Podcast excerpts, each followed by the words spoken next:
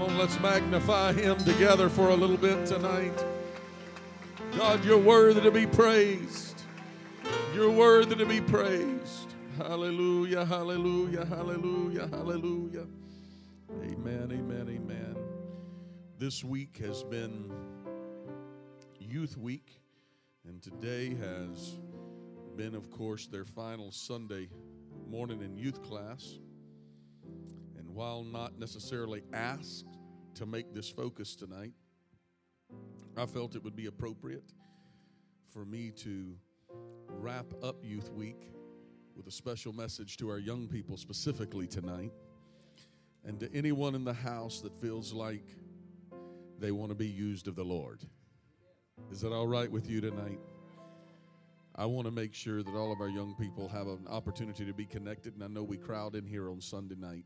So I have some chairs sitting over here to my right side for you young people. Anyone that may not be able to be right here in the front, I want you to be able to be up in the front. If you can't be here, I want you to take these chairs and sit out, particularly those of you that feel that God is calling you to do a work for Him. I want you to just come and gather with us here. If, particularly if you have a call to ministry in your life, I want you to come and sit here in these white chairs to my side tonight.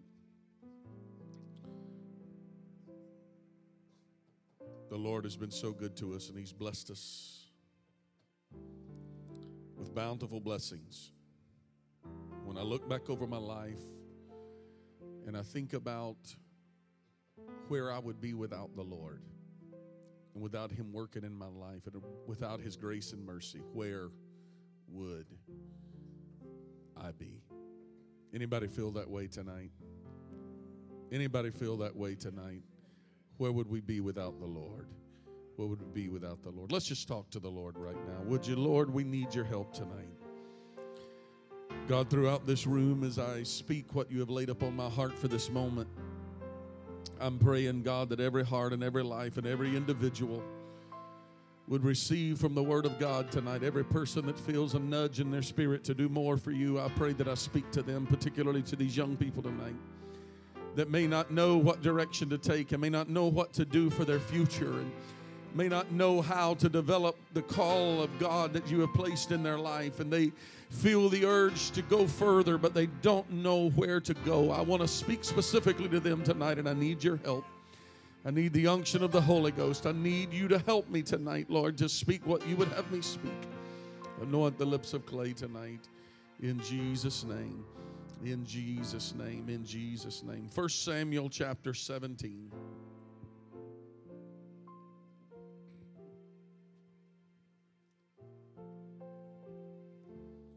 First Samuel chapter 17. If you have your Bibles and would like to turn with me tonight, we're going to read just for a moment.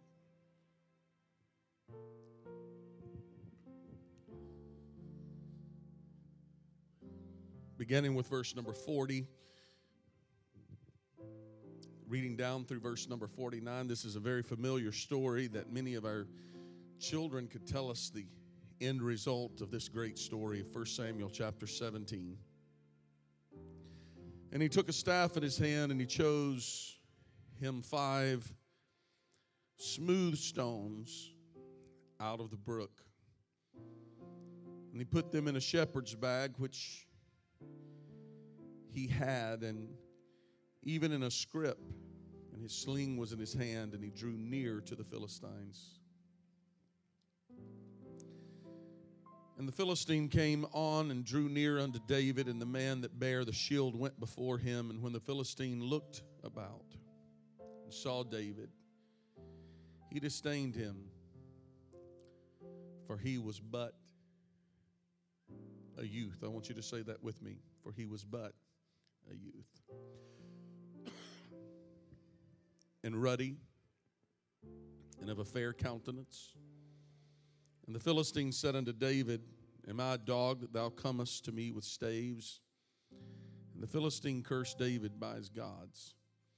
And the Philistine said to David, Come to me, and I will give thy flesh unto the fowls of the air and to the beasts of the fields. Then said David to the Philistine, Thou comest to me with a sword and with a spear and with a shield. But I come But I come to thee in the name of the Lord of hosts, the God of the armies of Israel, whom thou hast defiled. This day will the Lord deliver thee into mine hand. What? Faith.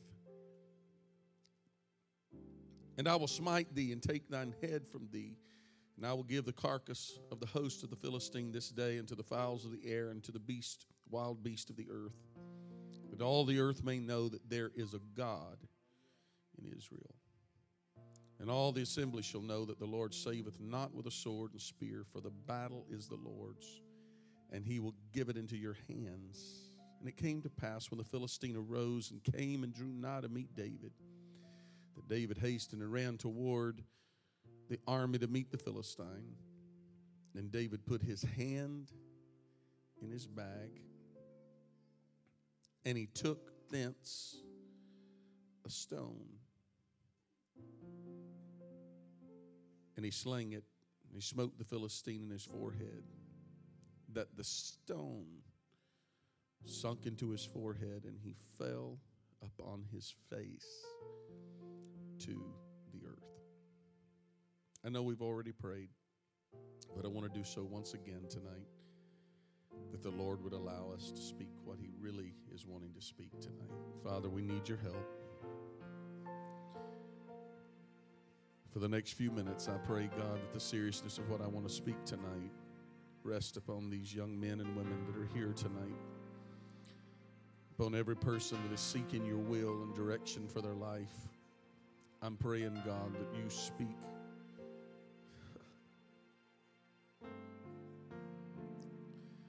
Let your word accomplish the purpose for which it is sent. In Jesus' name, amen. God bless you. You can be seated.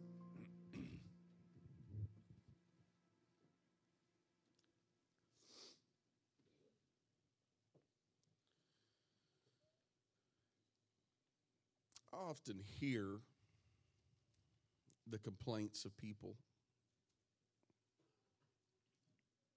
We're all complainers.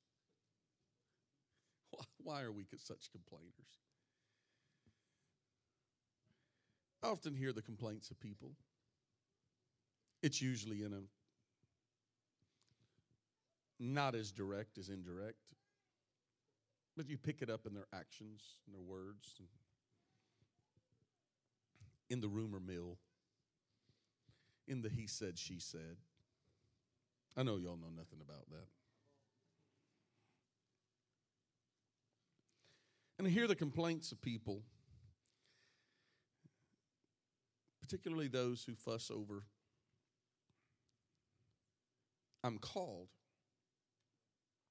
but I'm not used. Now, I want to settle some issues tonight with these good young people. Don't we have a great youth group?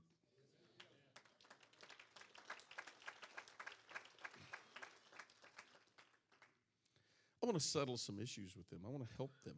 I want to help you to understand some things tonight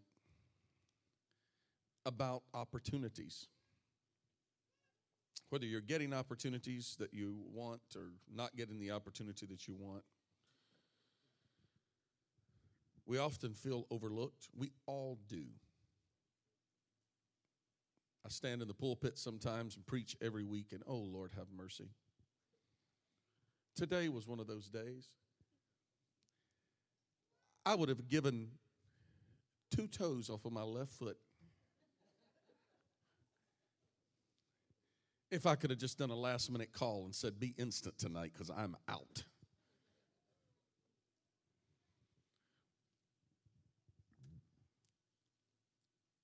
It appears that there's a lot of limelight. There's a lot more lime than light, I promise. The stage seems well lit, the path seems popular. Regardless whether it is pulpit ministry, missions work, music ministry, on the platform, leading a ministry team, teaching a Sunday school class, working in any field of labor. there is always a certain sense of gratification and satisfaction that comes from knowing that you have been chosen. Now, that's not all bad, but there with being chosen also comes some responsibilities. There's a lot of people filled with good words. But if you're going to be used of God in the way that God really wants to use you, the words and the life have to merge, they have to match up. So, tonight, by the help of the Lord, I want to preach for a little bit on the process of being chosen. The process of being chosen.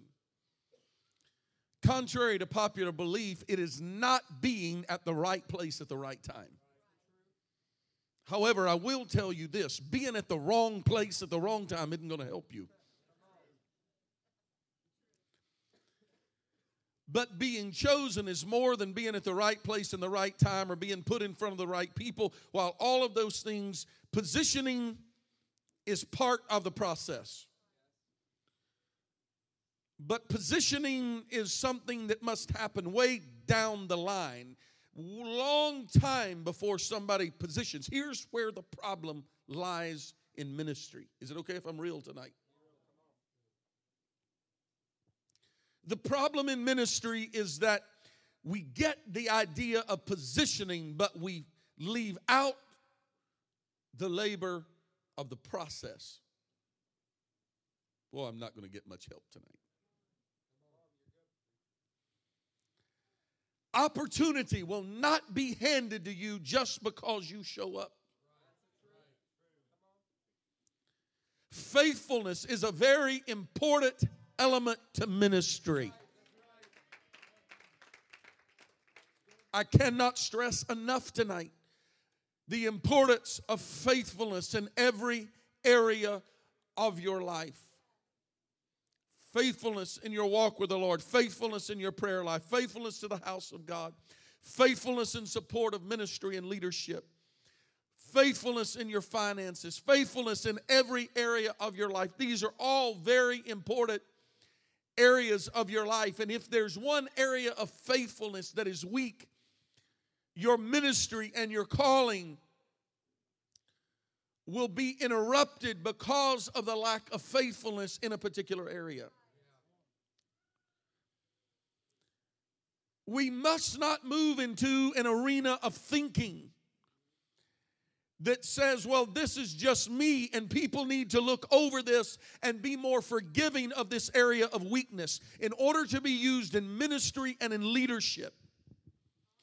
It requires us to be found faithful in every area of our life.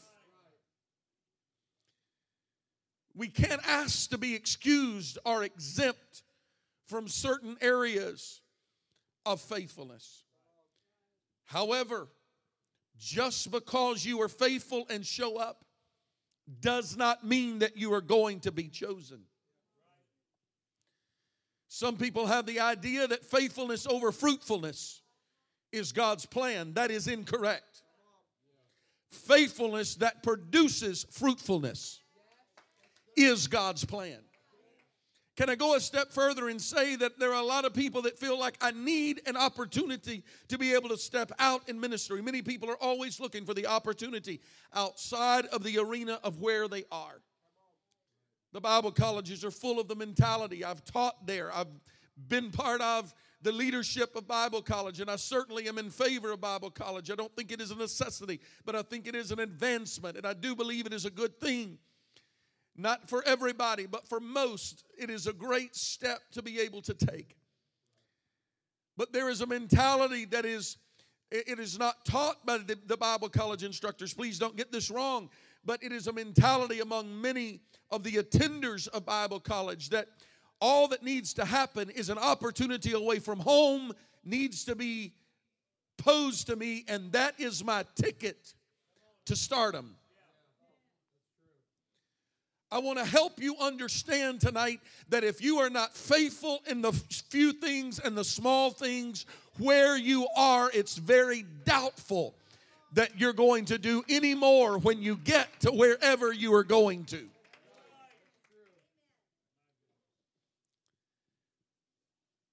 Opportunities are not going to be handed out just because you show up.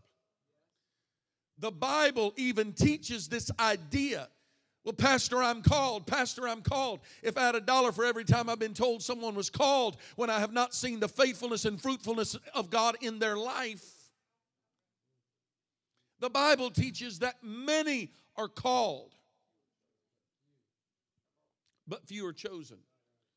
I'm preaching the process of being chosen because I love you and I love these young people tonight in a special way. And I want to see them successful and I want to see them move forward and do great things. There are many gifted and talented people that could be used in many areas of this world that are never chosen in the work of the Lord. Many are gifted and feel like God has promised them some things in their future but they never walk in that promise. I want to preach about the process of being chosen. There is a reason that many people are never chosen, they disqualify themselves from being chosen. But trying to shortcut the process that is required in order to be chosen. Let me go a step further. Or they try to write their own script on this is how that I am going to be chosen.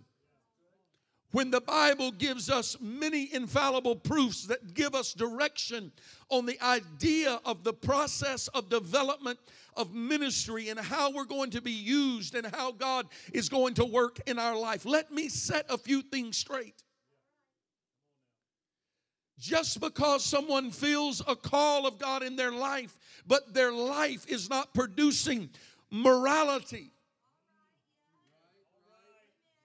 if they're not standing, living truth in truth and in godliness and in righteousness and in holiness, they are disqualifying themselves from an opportunity to minister. And the first thing that the hypocrite wants to do is they want to blame the church and leadership that it's their fault that I am not being used.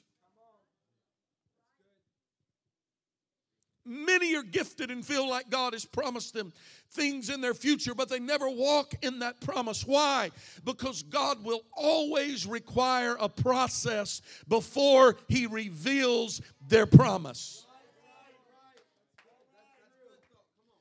Too many people fail to understand the process of ministry. It does not matter what kind of ministry it is, ministry is birthed. Ministry is birth, it comes with a birthing. There's some mamas in the house that ought to say amen because you understand what it means when I talk about the birthing process. And tonight I want to relay a little a little section of this message if I may to the idea that ministry is born. And if ministry is born, there must be a birthing. And the birthing process of ministry often comes from those who are over you in the Lord.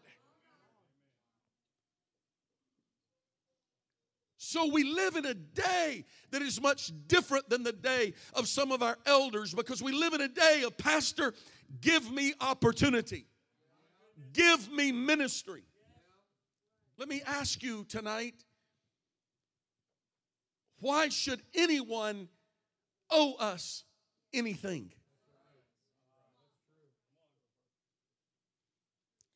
That ministry idea that pastor's been talking about did not just pop up in his head one day and get shared with the congregation, but there is a process a birthing process to that ministry. There is prayer and sweat and sleepless night and labor and planning and failure. Can I be real with you? Oh, I wish I could get a stronger amen. Can I be real with you tonight? If everything that I've ever set out to try was successful, number one, I'd be a millionaire. And number two, none of you would even be able to speak to me because I would be so high and lofty and lifted up in myself. But failure often keeps us in check.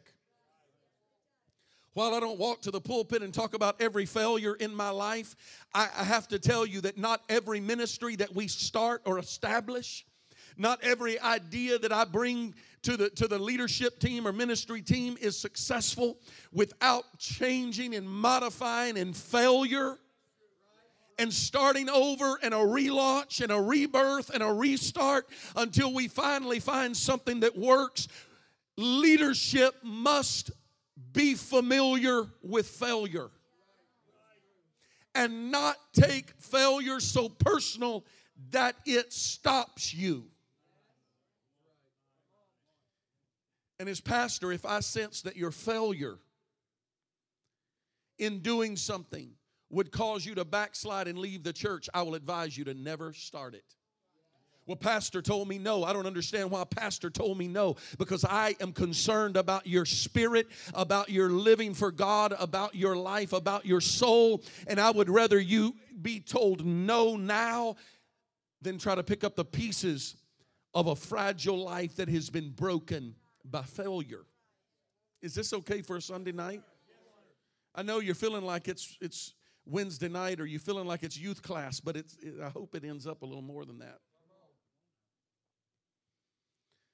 That ministry idea has been birthed in sleepless nights. What we don't understand is that ministry in the church is born and birthed in the wee hours of the morning in the pastor's heart and spirit and life. It'd be much easier if I was preaching this to a different congregation tonight.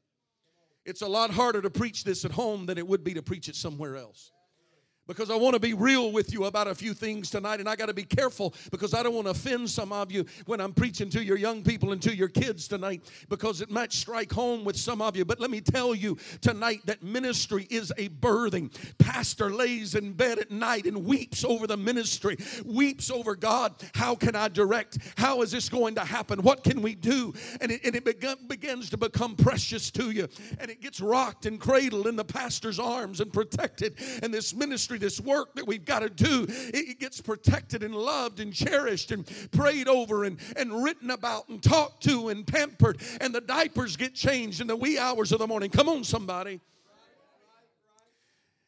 and he's labored over it and he's sweat over it, and somebody comes and says, Why don't you just give me that ministry? because I'm more qualified than anybody else. And pastor steps back. Well, pastor's got a problem in giving up things. You know, he's a control freak, you know. Here's a problem giving something over. Why don't you just hand your baby over to somebody when it's about a year old? When you've birthed it and you've laid awake over it and sweated over it and slept and, and, and gotten up in the middle of the night and prayed over it and cried over it and worried over it. And, and, and then all of a sudden, here, let me just take it and just hand it over to somebody and say, Here, just take my baby. And you run with my baby and you make my baby happen. That's why that when pastor comes to somebody and says, I see potential in you, and I do.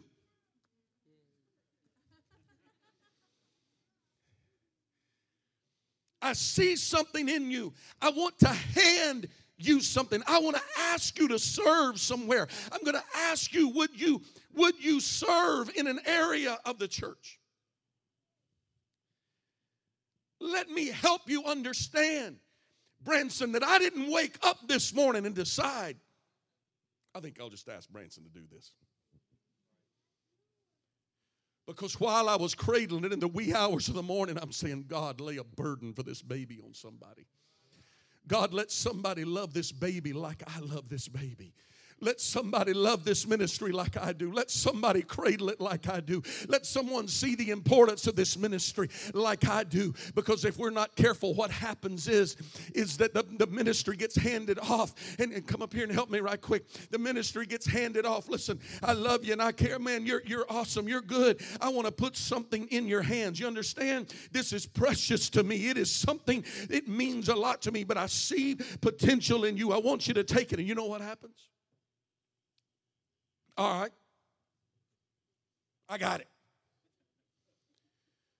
Now I'm going to rename the baby,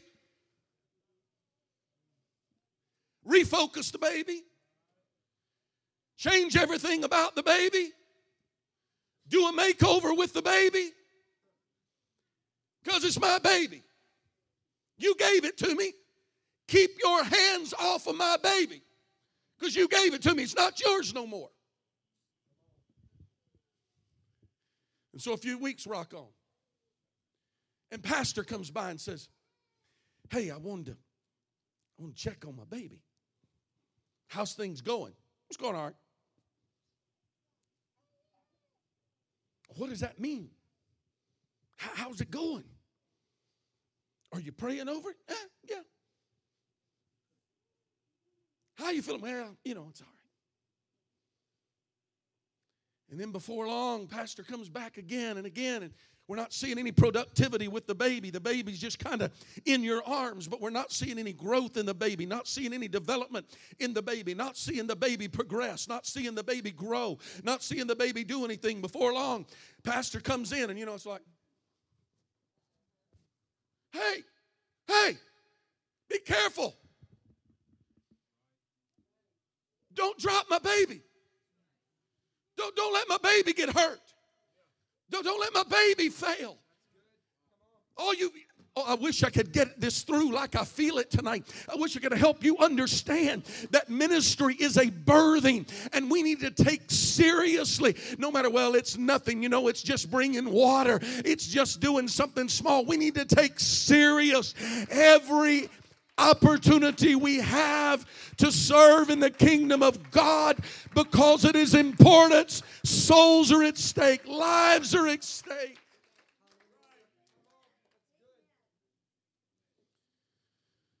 A journey with me a few minutes tonight to a location near to Bethlehem in the ancestral home of the shepherd boy named David. He tended his father's sheep on a Judean hillside. He knew the area like the back of his hand. He poured oil on the rim of viper holes and protected his flock. He knew where every outcropping was. He knew where every gorge was. He knew the valley below like the back of his hand. He knew where the good waters were. He understood it. One particular day, he noticed in a distance as the constant wind and rain had fell and dislodged a boulder at the top of the mountain and it comes rolling down the hill. It tipped and tossed and flipped and rolled breaking into pieces and fragmented into smaller rocks and eventually crumbled into smaller pieces. Until only a small stone was left. Then, over the course of time, the rain, the wind, the floods, the storm eventually pushed the pebbles into a cool, swift stream. There in the valley of Elah, the process of smoothing began to take place. And there they are washed and pushed around in the current, rubbing together. Eventually, the sharp edges become smooth and they become well rounded and perfectly usable in the sling. Then one day, years later, the young shepherd waded into the stream, looks for five smooth stones because the task that before him was before him was of utmost importance. Then he picked up the stones and placed them into a pouch until the day the stone was chosen from the five to slay the giant. We all want to be known as the one that slayed the giant. But we don't want the process of being dislodged and whipping and turning and crumbling and breaking and being washed and chipped and rubbed until we become usable. I want to give you a few points to take home with you. I hope I'm not dumbing this down too much tonight and making it too simple. I want every young person in this room tonight to be able to clearly understand what their pastor is preaching, particularly if you have a call of God on your life. But the first thing before that stone could ever be chosen, it had to be separated from its world. Oh, God help us. And the separation from its world broke its lives in pieces. Oh, I feel the help of the Holy Ghost tonight. Say the word consecration with me tonight. You've got to consecrate yourself. If you want to be used of the Lord, you have to be separate from the rest of the world. If your conversation sounds like the rest of the world, you're not ministry material. If your actions are like the rest of the world, you are not ministry material. You've got to come out from among your world and be separate. And it's painful and it's a breaking and it is a consecration. But you cannot stay connected to the world around you and be used in a calling of ministry. A lot of folks, well, I got a call of God on my life, but they want to live however, and they have a reputation that, that precedes them. If you're going to be used in ministry, you must understand. Well, I don't care what people think about me. You need to care what people think about you. If you're going to be called in ministry, you have to follow the pattern of Jesus, who found favor in the eyes of God, and he found favor with man. You Bible scholars that are questioning me tonight, Luke 2 and 52, by the way. For Jesus increased in wisdom and in stature and in favor with God and man. You've got to grow in favor. You must care what people think about you. You must care what you what people say about you and how people look at you. I don't care. I don't care whether you don't care, but you want to tell me you have a call of ministry. You better start caring about what people think. Well, I want to reach the lost, but I don't really care what people think about me. Let your light so shine before men that they may see your good works and glorify the Father which is in heaven. If you're going to win a soul, you must be wise and you must have a good reputation.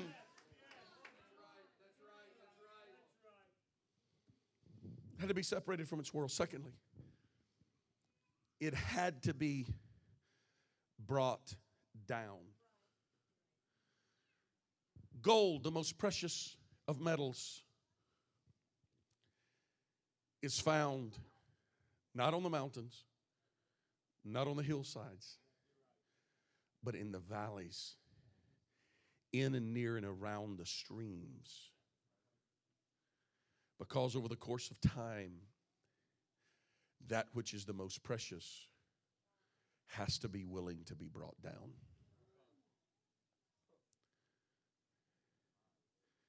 If you feel like that God is allowing you to go through some things that is taking you down and you feel frustrated and you feel like giving up and quitting, it may just be that God is trying to check some things in you and see if you really have what it takes to be able to stand when the rest of the world won't stand, do you have what it takes to be able to stand and say, I will let you bring me down to wherever you have to bring me to so that I can be used of you when the time comes that I can be used?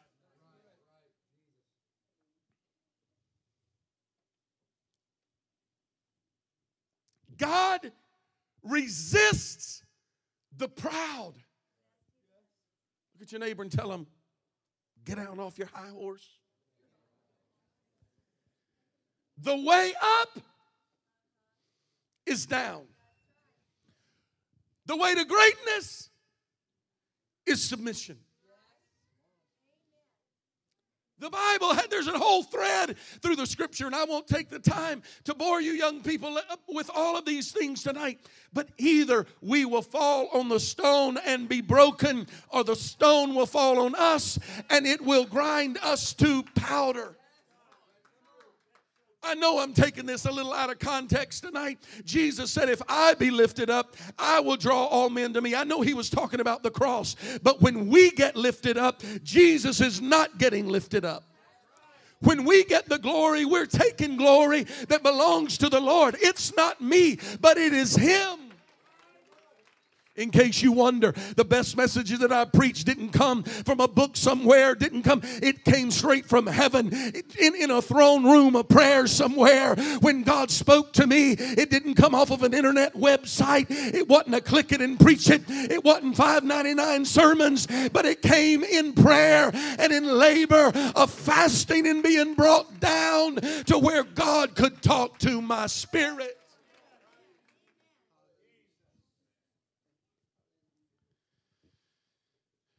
Most people want to be used because they want the spotlight. If your motive for ministry is to be noticed, you're in the wrong business. Because you will be noticed, but you'll also be noticed by all the haters and all the aggravators and all the agitators and all the rest of the Tater family. Because when you stand in the spotlight, you become a clear target for the enemy and you become a clear target for every evil word and every person that doesn't have a right spirit will try to bring you down to where they are. Never stoop. When you go down, you go down because God has laid it upon your heart and you know that submission is the key. You must not bow to evil. You must stand against evil, but submit yourself to godly leadership. Submit yourself to the Lord. Humble yourself under the mighty hand of God that He may exalt you in due time.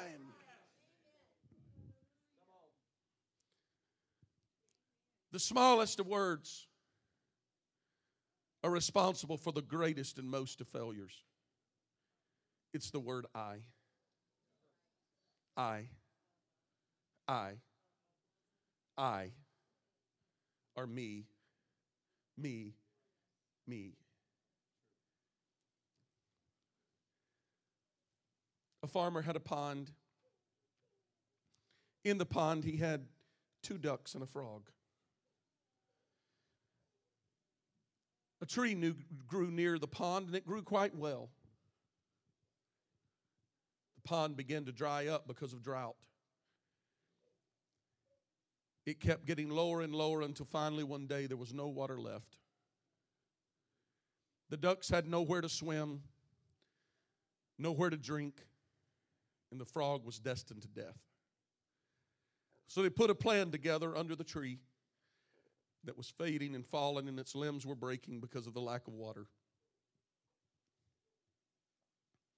They put a plan together.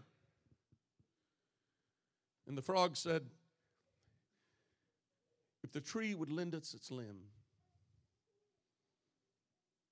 and my two good friends, the ducks, would put one edge of the limb in its mouth, and the other put the other end of the limb in its mouth.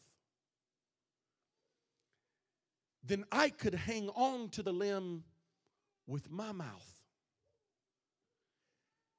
And you two could fly in unison together and take me over to Farmer Brown's because I've been there before I came here to lodge.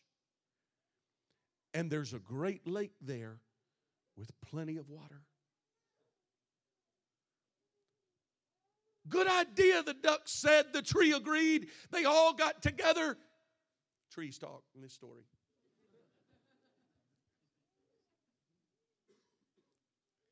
They all got together. They chose the right twig the duck on the left and the duck on the right take the limb in their mouth. The frog latches on with great tenacity to the limb, and away they fly and over the farmer's house, across the field to the final barn. And they were, they were now reaching a point of no return in their journey halfway between death and glory. And the farmer on the edge of his field looked up and he said, Wow, would you look at that? Whose idea was that? And the frog said, It was mine.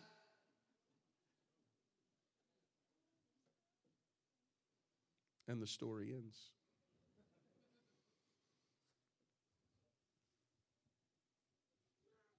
Me, I will lead to failure. We don't have to get the credit for everything that happens. Learn to pass the credit off to others. Learn to promote what others are doing. Don't get in competition with other people. Tolerate other people's mistakes and failures. Don't get boasted and lifted up and say, I would have never done it that way. You may not know what you would do until you're in that position.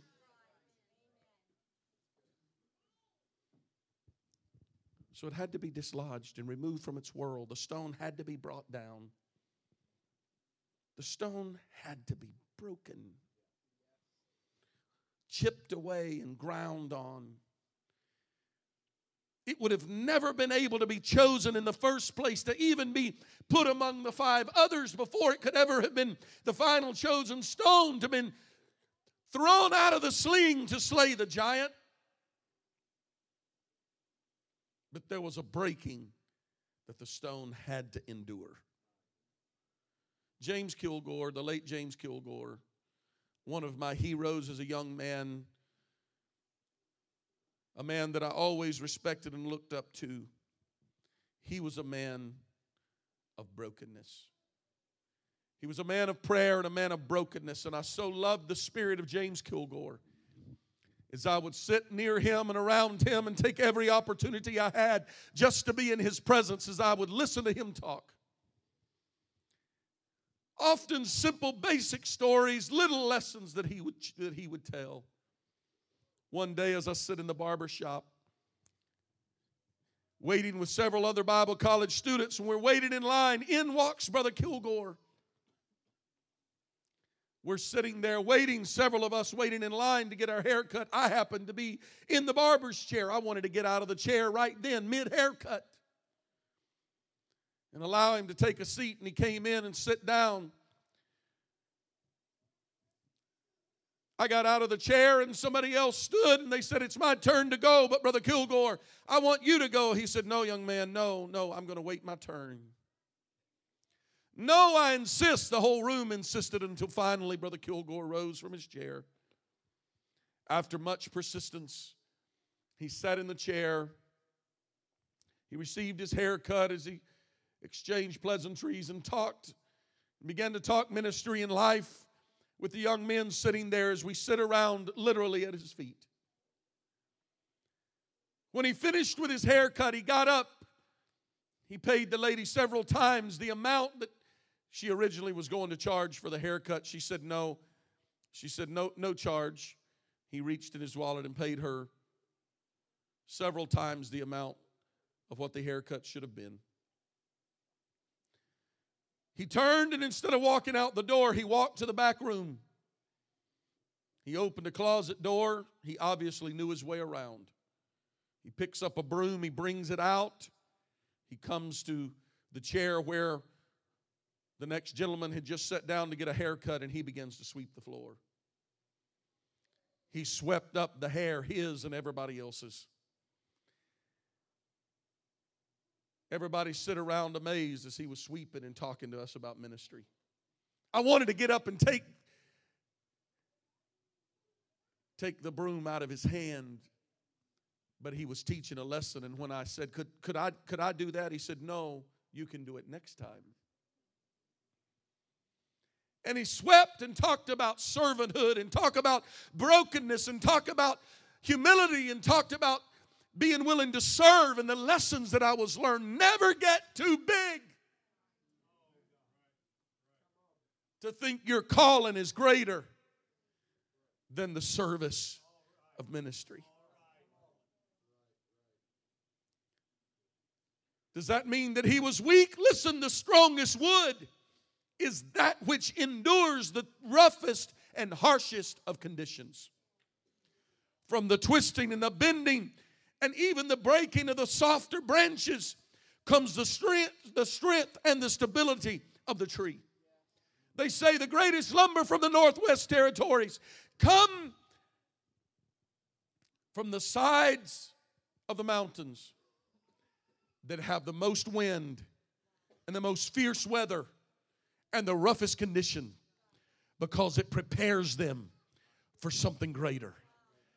Pastor, you don't know what I've been through. I don't know if God could ever use me. I don't know. I don't know what God could ever do for do with my life. I came here tonight to tell you the devil is a liar. You've been through it because God is developing some things in you. God is putting you in a position. He's taking you through some things that other people have never been through because he plans on using you. And until you've been through it,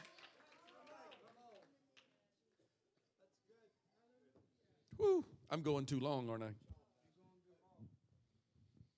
It had to be smoothed.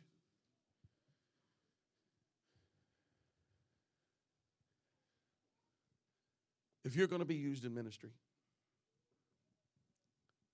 your rough edges have to be smoothed. Well, I am who I am. Mm-mm. If you're going to be used in ministry, no matter where you are in ministry, you've got to let God work on the rough, rough edges. And you have to work on your rough edges.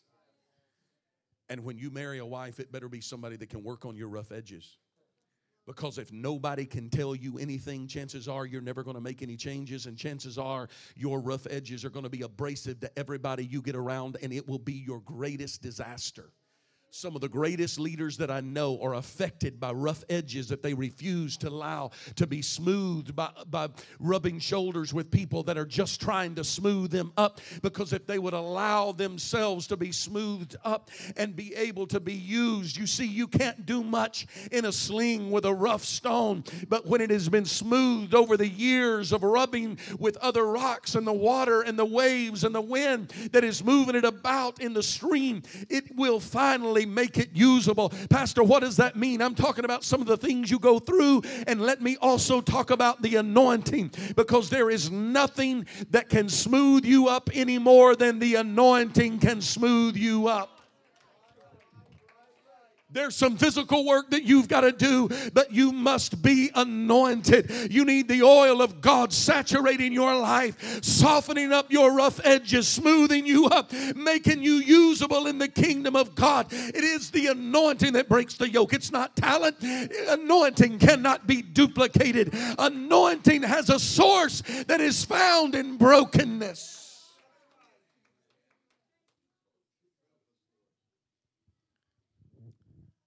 And finally, the stones had to be willing to endure not being chosen. And once they were chosen, they had to endure not being used. There were five stones in the bag, but there was only one chosen for the job. Four rocks didn't get to kill the giant, but they went through all the same process as the one that got chosen. Never until we get to a point that we no longer have competition one with another. And we're worried about, well, who's getting the opportunity and who's not getting the opportunity. As long as you're there, you're nowhere ready for ministry. Until you reach a point where you're more interested in the outcome than you are the credit. I knew this wasn't going to fly. I love you anyway. I'm trying to help somebody tonight.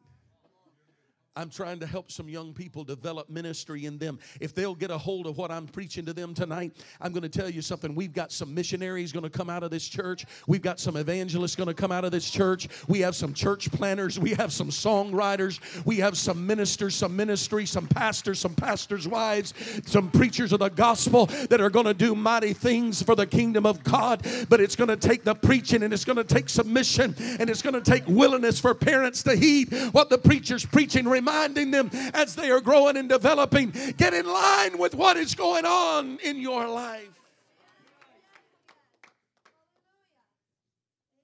It had to get past not being used.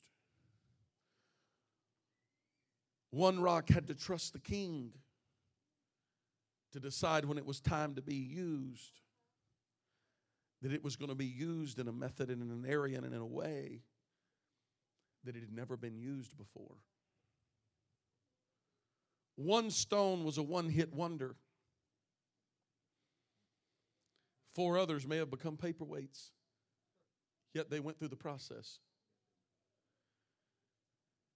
I close with this. Cheryl, come give these poor young people some hope. This was supposed to go on better.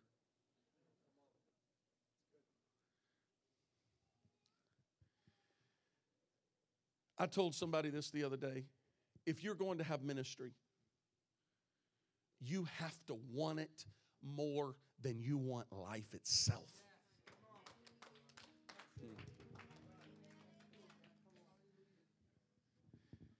If somebody comes to you and says, if a preacher gets up here and lies to you and tells you, well, I really was running from God and I didn't want ministry and it just came looking for me, that's probably not the truth.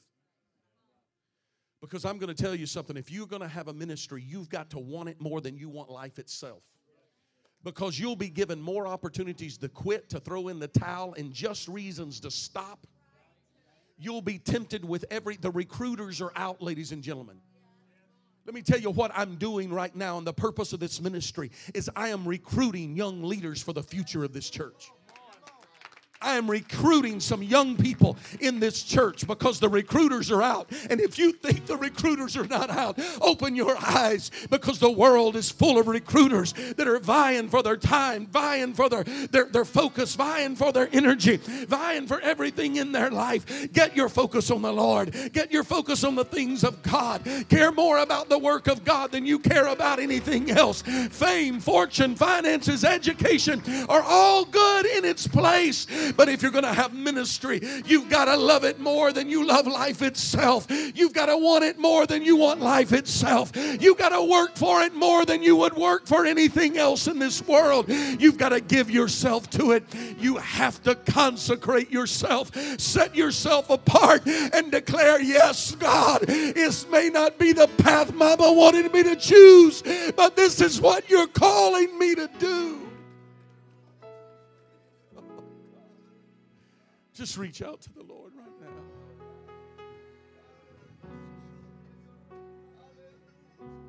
The recruiters of this world are vying for your attention. They want to sidetrack you of your purpose. They want to get you caught up in everything else. Don't ever forget your greatest calling. Don't ever, ever forget what God is nudging and urging in your spirit.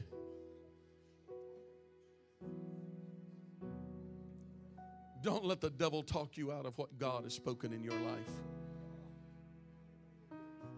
Let's stand to our feet tonight and just reach out to the Lord. I feel such a heavy burden in the house tonight. I feel such a heavy burden in my spirit tonight. If you feel like responding, if God's laying something on your heart, I'm going to just open this congregation up tonight to respond to whatever God is speaking to you.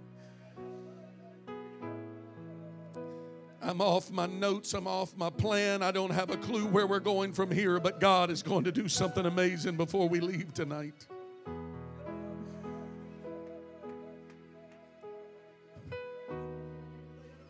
Can you submit to Him? Can you submit to His process? Can you submit to what He's speaking and wanting to do in your life?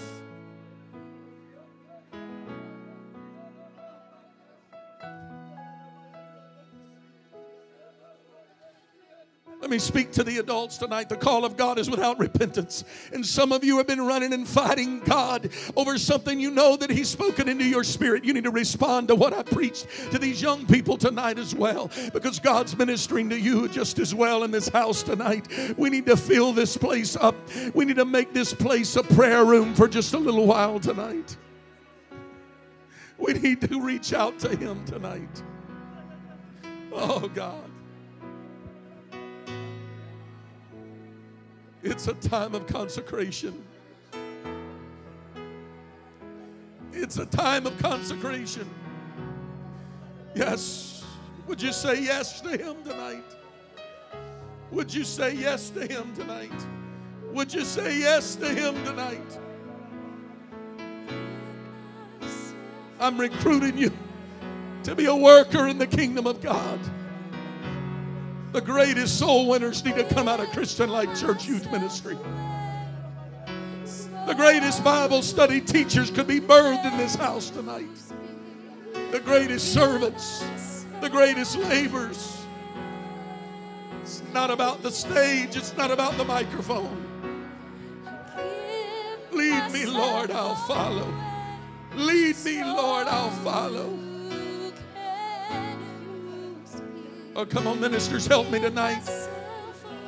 Spiritual adults in the house, help me tonight.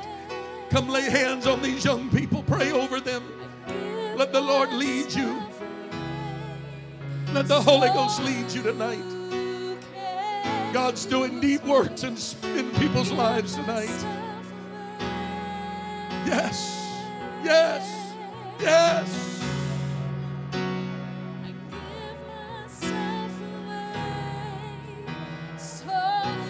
So you say, Come on, you've come too far to turn around. You've come too far to walk away. You've come too far to say no today. It's not too late to redirect your path. It's not too late to say yes to the Lord. Oh, yes.